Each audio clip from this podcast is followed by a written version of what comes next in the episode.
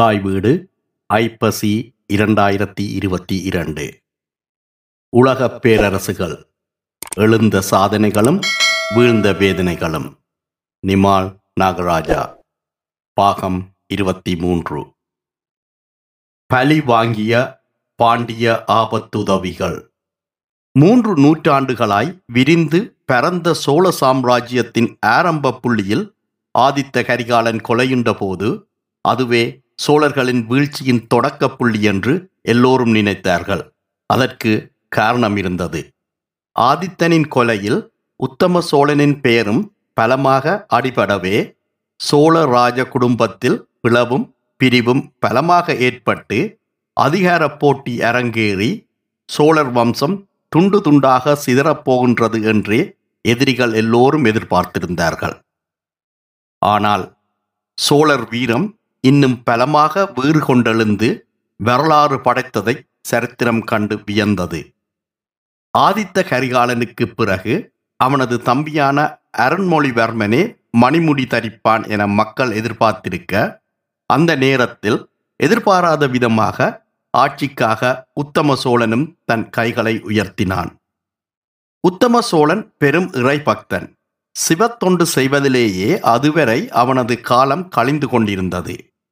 அவனது கவனம் அரசியல் பக்கம் திரும்பவே திரும்பாது என எல்லோரும் நினைத்திருக்க அரசனாக வேண்டி நின்ற அவனது ஆசை அனைவரையும் ஆச்சரியத்துக்குள்ளாக்கியது. சோழ ஆட்சியின் உண்மையான வாரிசு என்ற முறையில் உத்தம சோழனுக்கும் நாட்டில் கணிசமான ஆதரவு இருந்தது. உத்தம சோழனின் தாயார் புகழ்பெற்ற செம்பியன் மாதேவியார். அருண்மொழிவர்மனை வளர்த்தெடுத்த ராஜமாதா. அவனுக்கு மிகவும் நெருக்கமானவரும் விருப்பமானவரும் கூட. உள்வீட்டு பூசல்களினால் சாம்ராஜ்யம் வலுவிழந்து போவதை சோழர்கள் யாரும் விரும்பவில்லை.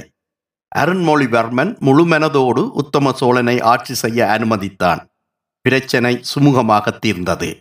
நோய்வாய்ப்பட்டிருந்த சுந்தர சோழனோடு இணைந்து உத்தம சோழன் ஆட்சி அதிகாரத்தை ஏற்றுக்கொண்டான். சுந்தர சோழன் பொது ஊழிக்கு பின் தொள்ளாயிரத்தி எண்பதில் இறந்து போனான். அவனது மனைவியும் ஆதித்தன் அருண்மொழிவர்மன் குந்தவையின் தாயாருமான வானவன் மாதேவி உடன்கட்டை ஏறி தன் உயிரை போக்கிக் கொண்டாள். அதன் பிறகு உத்தம சோழன் சோழ சாம்ராஜ்யத்தின் அதிபதியாக முடிசூடிக் கொண்டாலும் அவனும் அடுத்த ஐந்து வருடங்களில் மரணத்தை தழுவிக்கொண்டான் ஏற்கனவே போடப்பட்ட ஒப்பந்தப்படி அடுத்த சோழ சக்கரவர்த்தியாக அருண்மொழிவர்மன் ராஜராஜன் என்ற பெயரோடு கம்பீரமாக ஆட்சி ஏறிக்கொண்டான் சோழர்களின் பெரும் சாம்ராஜ்ய விஸ்தரிப்புக்கு விதை போட்டவன் இவன்தான்.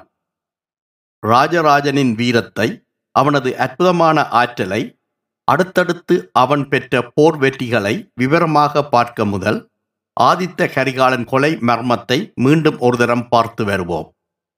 இதுவரை கிடைத்த கல்வெட்டுகள் செப்பேடுகள் அத்தனையிலும் இரண்டே இரண்டு ஆதாரங்கள் மட்டும்தான் சோழ அரண்மனை ஒன்றில் மர்மமாக இறந்து கிடந்த ஆதித்த கரிகாலனின் கொலை பற்றி கூறுகின்றன. முதலாவது திருவாலங்காட்டு செப்பேடு. விண்ணுலகுக்கு செல்ல வேண்டும் என்ற ஆசையால் ஆதித்தன் மறைந்தான் என்று சொல்கிறது. மற்றையது உடையார்குடி கல்வெட்டு. கரிகாலனை கொன்றவர்கள் யார் என அது பட்டியலிட்டுச் சொல்கிறது. ராஜராஜன் ஆட்சிக்கட்டில் ஏறி இரண்டாம் வருடம் பொறிக்கப்பட்ட இந்த கல்வெட்டு இப்படியாக ஆரம்பிக்கிறது.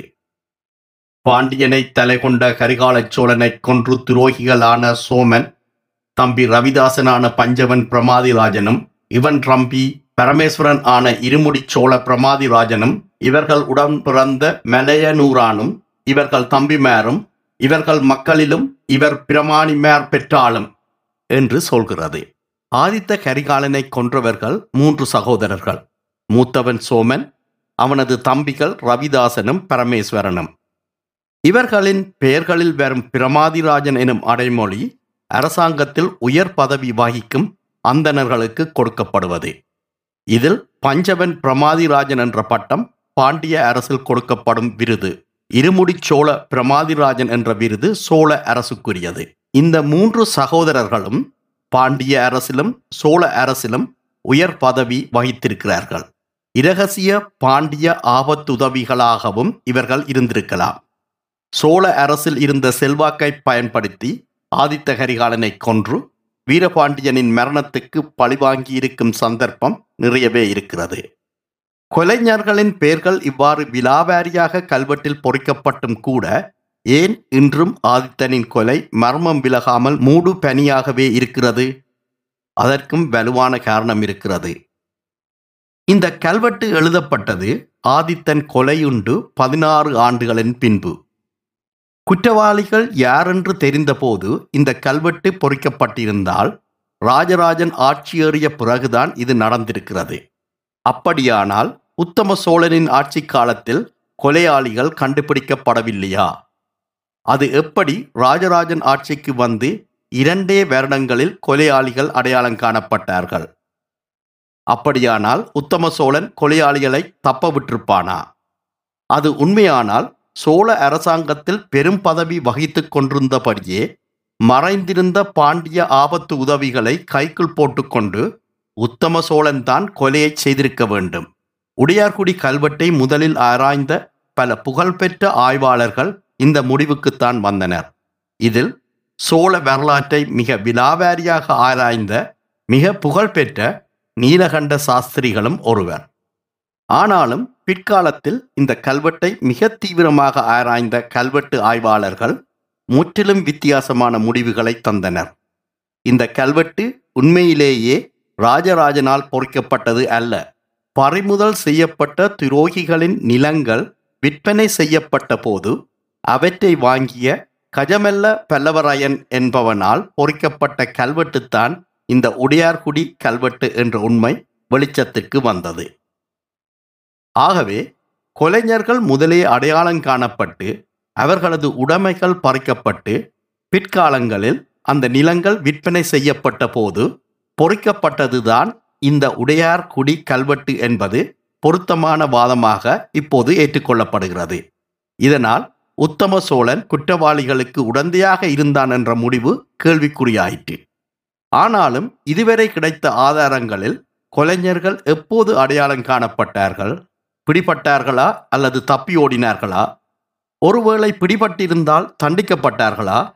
அல்லது அந்தணர்கள் ஆனபடியால் மரண தண்டனை விதிக்கப்படாமல் நாடு கடத்தப்பட்டார்களா? போன்ற கேள்விகளுக்கு எந்தவிதமான பதில்களும் கிடையாது. உடையார்குடி கல்வெட்டின் உண்மையை வெளிக்கொணர்ந்த பிரபல ஆய்வாளரான குடவாயில் பாலசுப்பிரமணியன் ஆதித்தனின் கொலையாளிகள் நிச்சயமாக பாண்டிய ஆபத்து உதவிகளாகத்தான் இருக்க வேண்டும். இதில் உத்தம சோழனுக்கு எந்தவித தொடர்பும் இருந்திருக்க முடியாது என தீர்க்கமாகச் சொல்கிறார். உத்தம சோழன் மீது ராஜராஜன் மிகுந்த மரியாதை கொண்டிருந்தான் எனவும் சில ஆய்வாளர்கள் குறிப்பிடுகிறார்கள்.